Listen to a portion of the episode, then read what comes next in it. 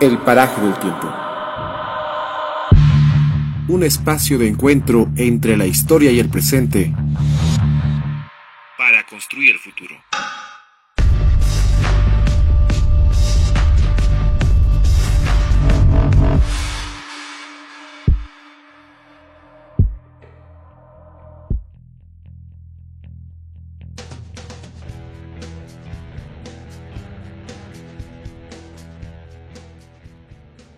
Hola, ¿qué tal? Bienvenidos una vez más a esta nueva entrega del Paraje del Tiempo. Estamos aquí con el Pepe, iniciando eh, este nuevo microciclo que se llama Hilos Libertarios. Vamos a abordar una historia apasionante, una historia que está llena de, de intrigas, de dudas, pero también de una personalidad muy fuerte, una personalidad que ha marcado no solamente a Bolivia, sino a América Latina y eh, con especial énfasis también en Argentina. Estamos hablando de la guerrilla de la Patria Grande, eh, de doña Juana Zurduy, quien fuera en su tiempo coronela del Ejército Libertador de las Provincias Unidas del Río de la Plata, quien fuera además uno de los mayores íconos de la, de la personalidad guerrera, criolla, eh, y de la mujer en ese entonces, ¿no? Pepe, bienvenido, ¿cómo estás? ¿Cómo, cómo estás y ánimos para entregar este nuevo podcast? ¿Qué tal, hermano? Sí, realmente, bueno, eh, estamos viniendo ahora con, para hablar realmente de un, de un, personaje sumamente importante que ha marcado historia y que, que nos trae todavía, nos trae, eh, ¿no? eh, nos devela aún, eh, digamos, cómo construir una patria grande.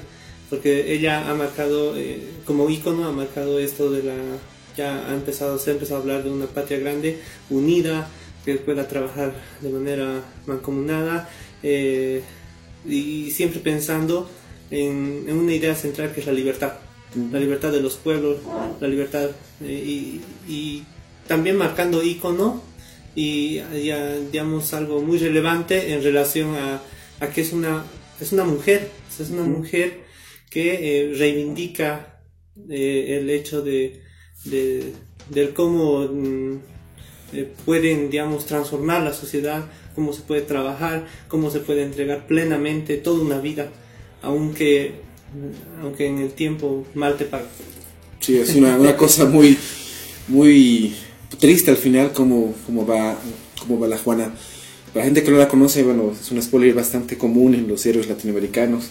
Esto, y lo digo así en, un, en un tono más... Eh, más eh, de, de, charla, ¿no? Decíamos, eh, una vez que estábamos con, Karen, con una con compañera de vida con Karen, que, con la que charlábamos sobre el tema de, cómo es que eh, este personaje, este personaje escritor, que es muy famoso en temas de, manejar el, suspenso en, en, novelas y después que tuvo esa gran presentación en la pantalla chica como es eh, George R. R. Martin, que escribe esta saga de canciones de, Hielo y Fuego, que significa también, de que luego va a significar el, la serie de Juego de Tronos, eh, uno decía, bueno, ¿cómo es que saca estas ideas de que haya un giro inesperado en la historia, de que mueran las personas importantes, o que mueran de esta manera, o que no sean reconocidas? Quitando un poco ese hilo hollywoodense de, de, de las historias que se van generando, pero en realidad lo que ocurre es que lo que hace George R. R. Martin es narrar la historia que ha ocurrido y es cruda, es triste, es terrible, pero al mismo tiempo te da muchos aportes de muchas lecciones de vida, ¿no? Entonces, eh, mira, vamos a empezar con una cosa eh, bastante concreta. Eh, quisiéramos, quisiera empezar con, con, con, con, la personalidad de la Juana, una, una personalidad que fue acuñada con el tiempo, una personalidad que fue eh, trabajada por los historiadores, que fue eh, endiosada en algunos momentos, o quizá no tanto en Bolivia, porque en realidad en Bolivia hay muy poca memoria colectiva respecto a la Juana, a pesar de que se tiene un programa de gobierno, se, tiene, eh, se la tiene presente en muchos aspectos, pero eh, no hay un culto a la personalidad como ocurre con Bolívar, como ocurre con Sucre, como ocurre con los héroes regionales, quizá en Chuquisaca sí un poco, ¿no? En Potosí eh, hay, una, hay una, una cultura de de recordar a la Juana.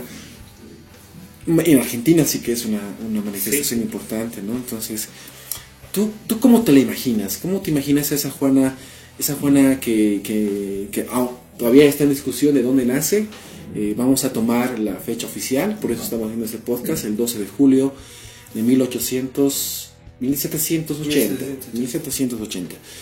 Eh, ¿Cómo te la imaginas? ¿Cómo, ¿Cómo, cuando estabas en colegio, bueno, con la imagen que te dieron en colegio, cómo te la imaginabas a la Juana?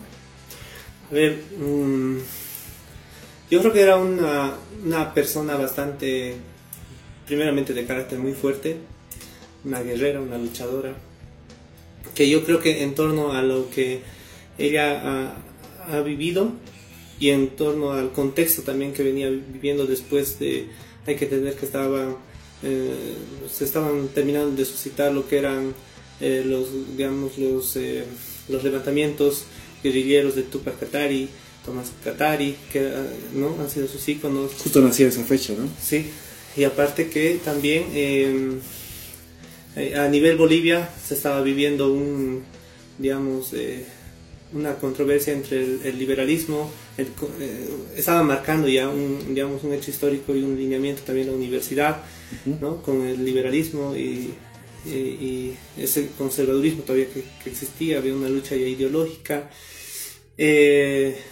un personaje también que, mira, desde, desde, su, desde el hecho que ella sea de madre indígena y un padre Madre eh, chola. De una madre chola y, un... Eh, hacendado.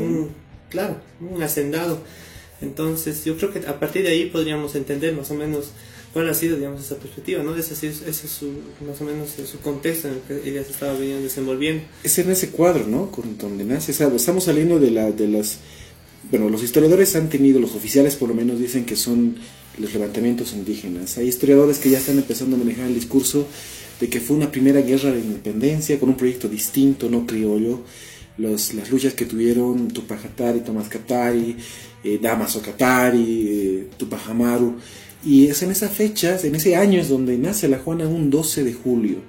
Un 12 de julio, y, hay, que, hay que hacer énfasis también en el tema de lo que tú decías, que es una, era una mujer chola, la madre de Juana, porque no sé si se acordará la gente que nos escucha eh, en Latinoamérica, cuando escuchábamos historia había una clasificación bastante ampulosa de lo que significaban las razas oficiales, que había desde sambo, mestizo, no mestizo, criollo, hacían una, una, ramificación enorme y los historiadores que van estudiando su, su, vida la clasifican a la ama de la Juana dentro de la clasificación de Chola. Entonces, no es un dato digamos, no, no muy importante, más bien es un dato muy importante y, y, que está creándose en un, en un paraje, vamos a, vamos a usar el nombre del, del, podcast, eh, bastante, eh, no sé, duro, eh, donde nace, donde después tiene, tiene su vida, donde tenemos rastros de ella, es en lo que es actualmente el municipio de Ravelo, ¿no? el norte de Potosí.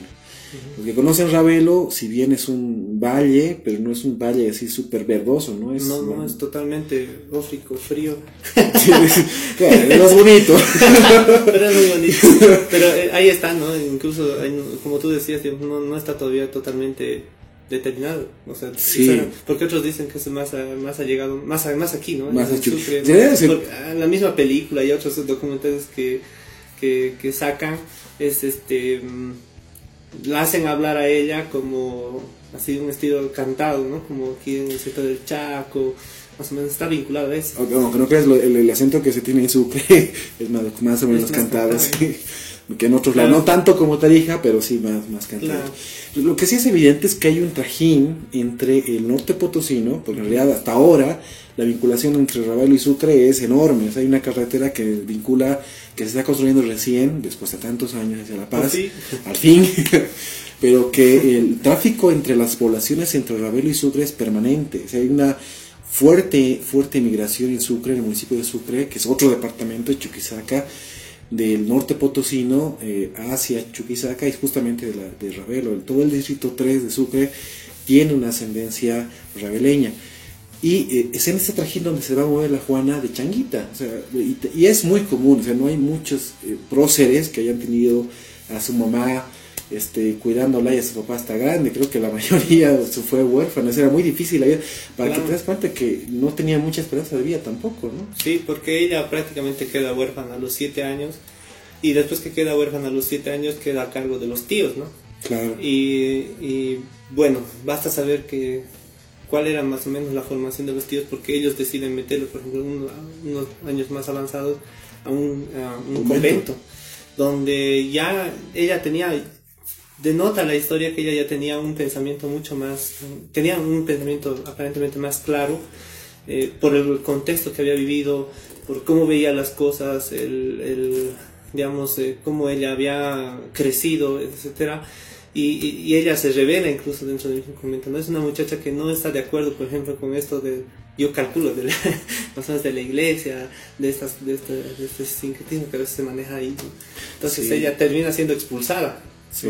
Los, los datos que tiene expulsada, pero además hay que analizar, porque en realidad muchas de las cosas que nosotros entendemos como cotidiano, no es algo que eh, sea concebido como tal hace más de 200 años, ¿no? Más de 200 años. Y hay que, eh, no hay que olvidarse que las mujeres no eran prioridad en la educación colonial y tampoco en la época republicana en sus inicios.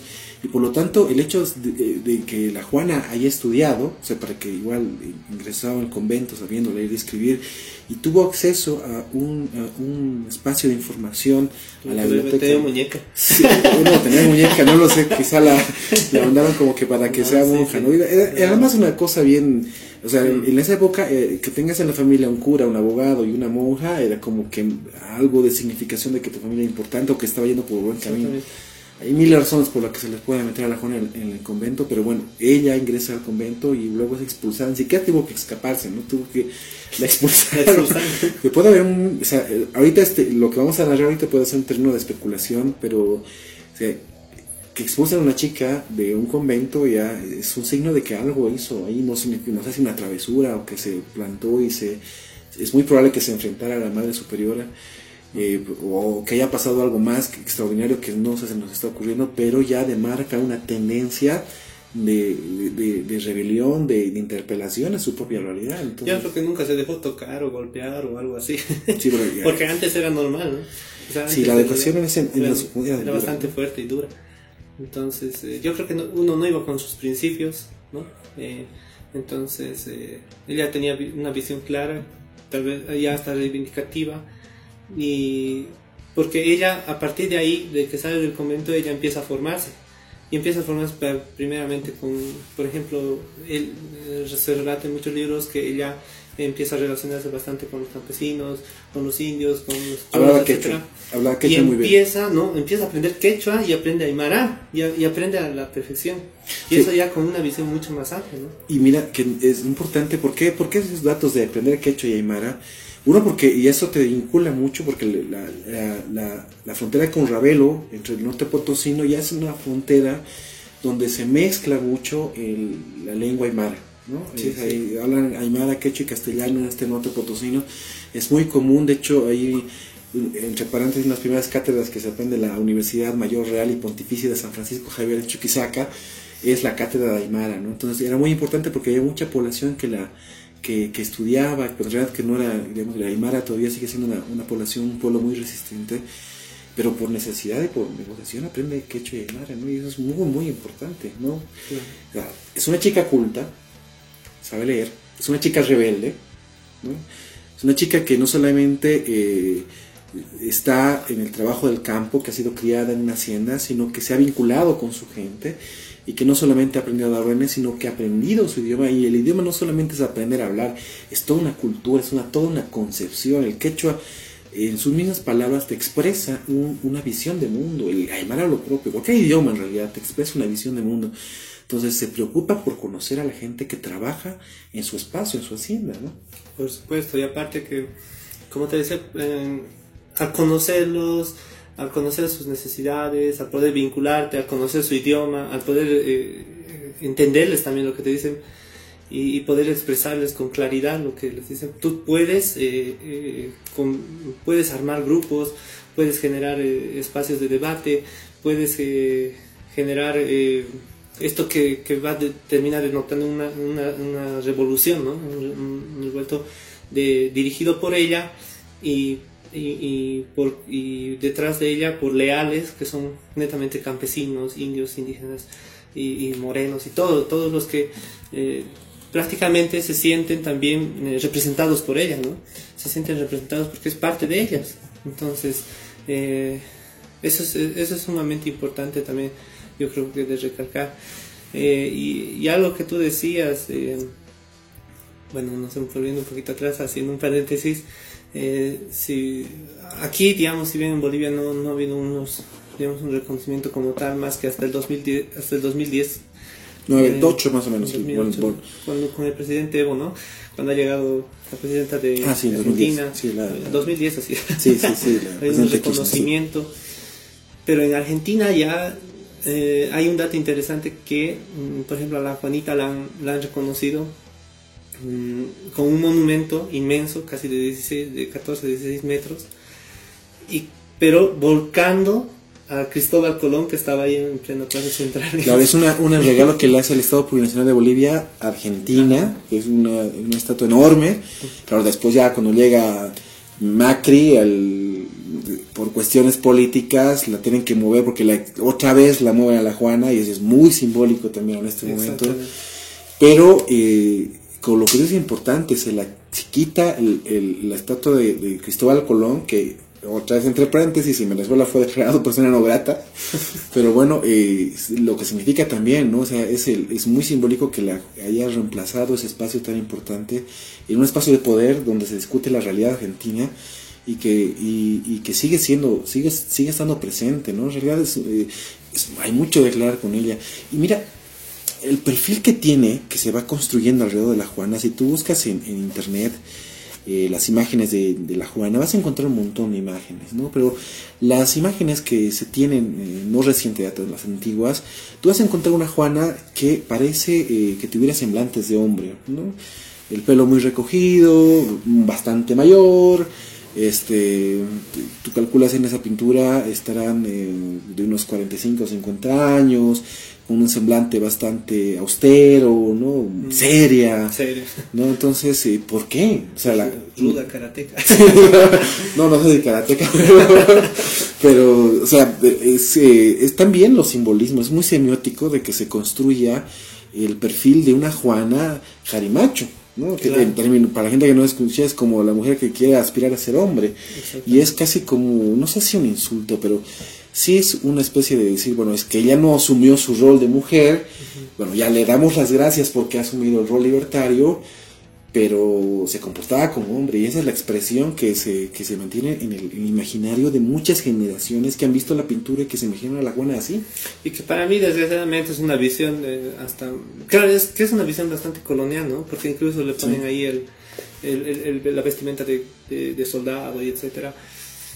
Pero... Eh, yo veía unos documentales también otros donde por ejemplo ella la, los indígenas o sea había que ver también cómo le veían los, los indígenas los indios en ese tiempo no y hay eh, los guarayos por ejemplo la comparaban con la pacha la pachamama ella decía era ella la pacha. Esa era su chapa de guerra también no la pachamama. Entonces es un, era un ícono estaba comparada con una diosa con una diosa porque eh, era tan era tanto, digamos, el posicionamiento en un momento de batalla, de hablar, de convencer, de enseñar, porque como tú dices, era letrada y también eh, tenía como compañero también un, personaje bastante letrado, ¿no? Entonces, y preparado. Entonces, em, yo creo que eh, es, una, es un personaje que merece mucho reconocimiento, mucho aprecio.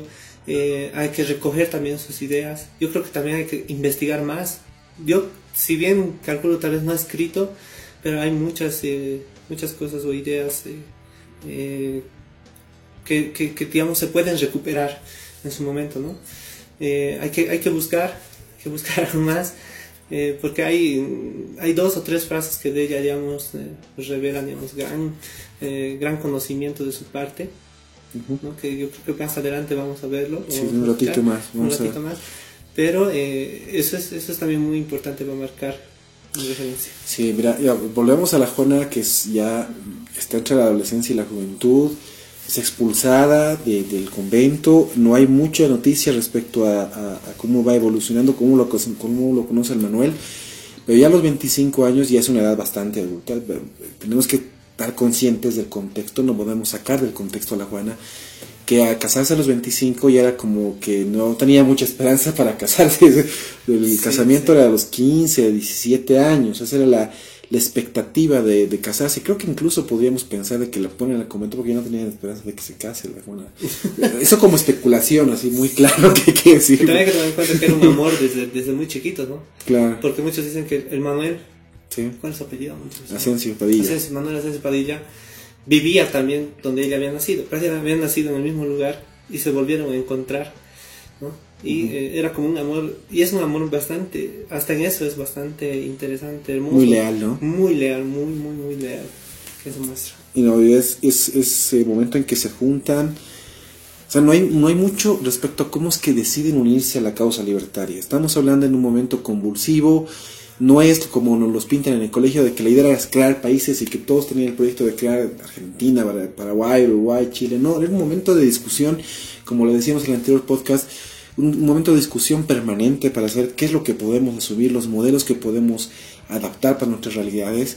Pero lo que sí se tiene seguro es que estas personas no son reclutadas por un ejército, sino son los, ellos quienes forman un ejército guerrillero, que luego se van a llamar eh, los leales, los leales, que es justamente, y no está compuesto eh, necesariamente por personas criollas. Estamos hablando del momento en de que Sí, o sea, los indígenas han sido usados tanto por los realistas como por los criollos como carne de cañón.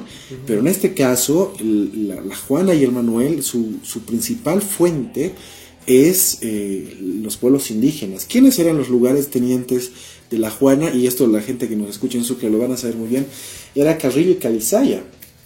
Dos indígenas yamparas, que si tú vas a Tarabuco, que es un lugar turístico en Bolivia, los vas a encontrar en la plaza de Tarabuco, como lo son comicos, los que han cabido corazones, ¿no? Entonces una batalla de 1816, donde le invocan a la Juana ya no estaba por aquí, estaba, estaba en, en decisiones de irse con Güemes, pero este estaban los lugares tenientes, era Carrillo, Calizaya, Carrillo y Calizaya los dos lugares tenientes. Tenía una alianza con el cacique Cumbay.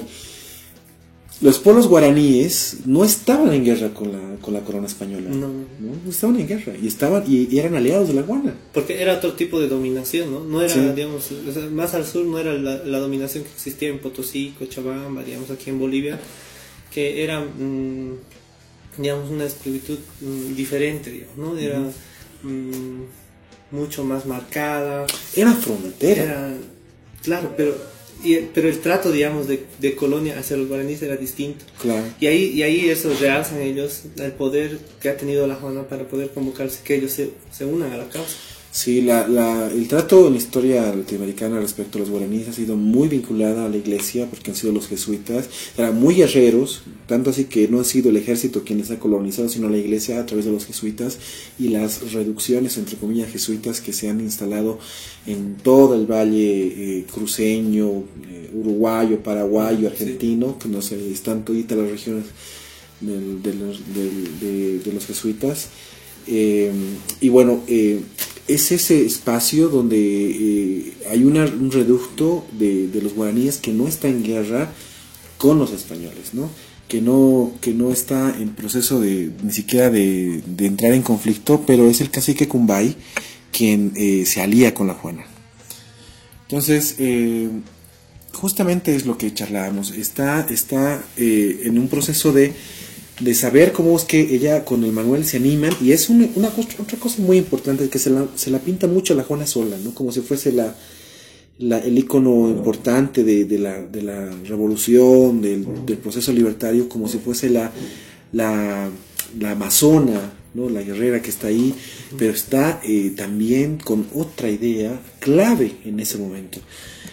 Es que la Juana está con su esposo, juntos los dos en batalla. No están ahí los dos peleando codo a codo. eh, es un proyecto de familia. eh, la Juana logra tener cinco guaguas, cinco niños, cinco, bueno, cinco hijos, hijas. De las que, de esas cinco, de esos cinco guaguas que nacen, eh, cuatro Cuatro fallecen, solo le queda unita.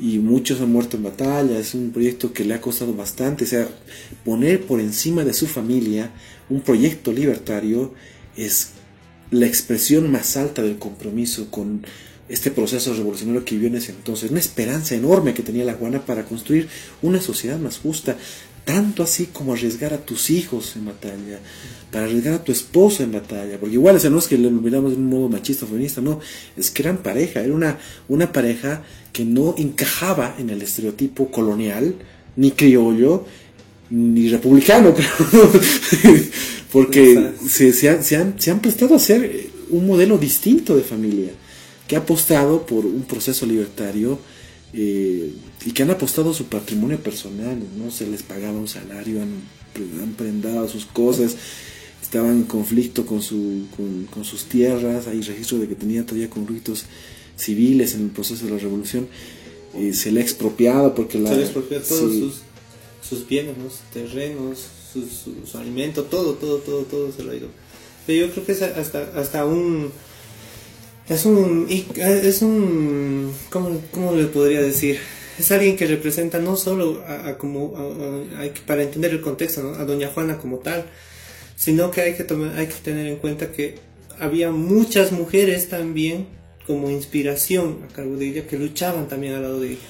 ¿no? que han sido ninguneadas en la historia. sí, y que nunca se las toma en cuenta. Muchos hijos guaguas que han perdido la vida entonces, eh, yo creo que también desde ese aspecto hay que, hay que tener en cuenta, eh, porque nosotros también hemos tenido otra, eh, la batalla de, las, de la coronilla, ¿no?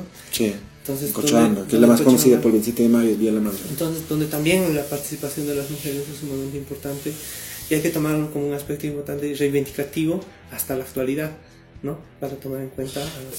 Pero hay una cosa muy diferente, ¿sí? Te lo charlo así, porque justamente es la historia que nos cuentan de las, de las madres de la coronilla.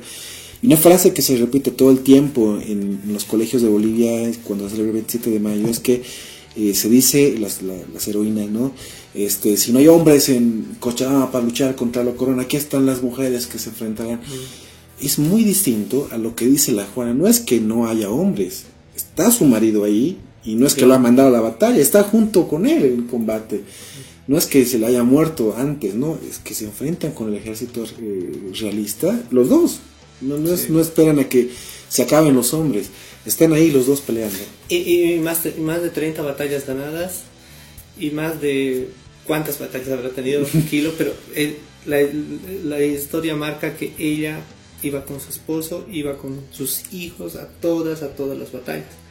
Imagínense las condiciones en las que vivía, cómo se ponía, ¿no? era sumamente complicado verlo ahí a tu hijo fallecer o a tus hijos. Primero los dos hombres no fallecieron por, y por cuestiones de, hambre, de, enfermedad, después a tus otras dos hijas. ¿no? Y, y, la y queda solo una pequeña que eh, antes de fallecer el Manuel, eh, tienen a la, última a la última niña y es con la que se queda la Juana hasta el, hasta el final de sus días sí, y que lastimosamente se pierde en la historia. en la historia porque claro en ese entonces hasta hace poquito el, apellido del varón tiene que estar al principio y ya después se pierde en el tiempo no sabemos dónde está el estirpe de la Juana y el Manuel y aparte que la, la lucha se le empodera, ¿no? Las, las personas o la gente que realmente la pelea y en cancha, digamos así, ¿no? Si no se la agarran, desgraciadamente en el contexto que se vivía antes, los que en algún momento, contra los que en algún momento la Juan había peleado. Entonces, eso, eso, eso, denota, digamos, la ingratitud misma eh, que la, que ella se estaba moviendo. Pepe, lo dejaremos esto, este, esta parte es la primera parte donde construimos el perfil de la Juana, hay mucho que decir, se podría hacer un montón de cosas, y de hecho se ha hecho un, montón de producción respecto a la Juana, no comercial, pero sí por lo menos eh, intentos de tributo histórico. Dejaremos una segunda parte, un segundo podcast, eh, para la siguiente entrega. Estaremos hablando ya del proceso de lucha de la Juana, cómo es que eh, va evolucionando, cómo es que conoce después al ejército libertario, porque vamos a decirlo así, no es que existe, eh, digamos, solo fue Bolívar, estuvo mucha vinculación con el sur argentino, con el norte argentino, con Argentina en general, que en ese entonces éramos una sola audiencia, ¿no? Eh, una sola audiencia y también una sola, un solo virreinato. Y eh, estaremos hablando también cómo acabó sus días la Juana, cómo es que termina, cómo se conoce con, el, con Bolívar, con, con el Simón, cómo se encuentra con el, con el Antonio, con Antonio José de Sucre, Y cómo es que después los trocitos de charca, perdón que lo diga así, pero es que cómo ellos van, a- van a ir eh, como atacándola, como en agradecimiento, en tono irónico lo digo, ¿no? En agradecimiento por sus luchas. Ahí vamos a ir contando anécdotas de cómo, cómo fue, cómo, cómo es que se conocen sus batallas. Todo este proceso de, de- de rebelión lo vamos a ir conociendo en la siguiente entrega del podcast, así que por ahora nos despedimos en No esta te lo entrega. Sí, no te pierdas, va a ser la segunda parte de la Juana. Hay mucho que decir, pero esta sería la, la primera parte de este sector de hilos libertarios con la Juana. Así que no te pierdas, Pepe. Sí, no sé, bueno, vamos a estar eh, profundizando un poquito más, vamos a y vamos a ver un poco más a detalle, digamos, los sucesos que se han dado y bueno, con mucho respeto, que siga adelante, pues, y siempre en la memoria y en nuestros hechos, la Juanita y su caballito.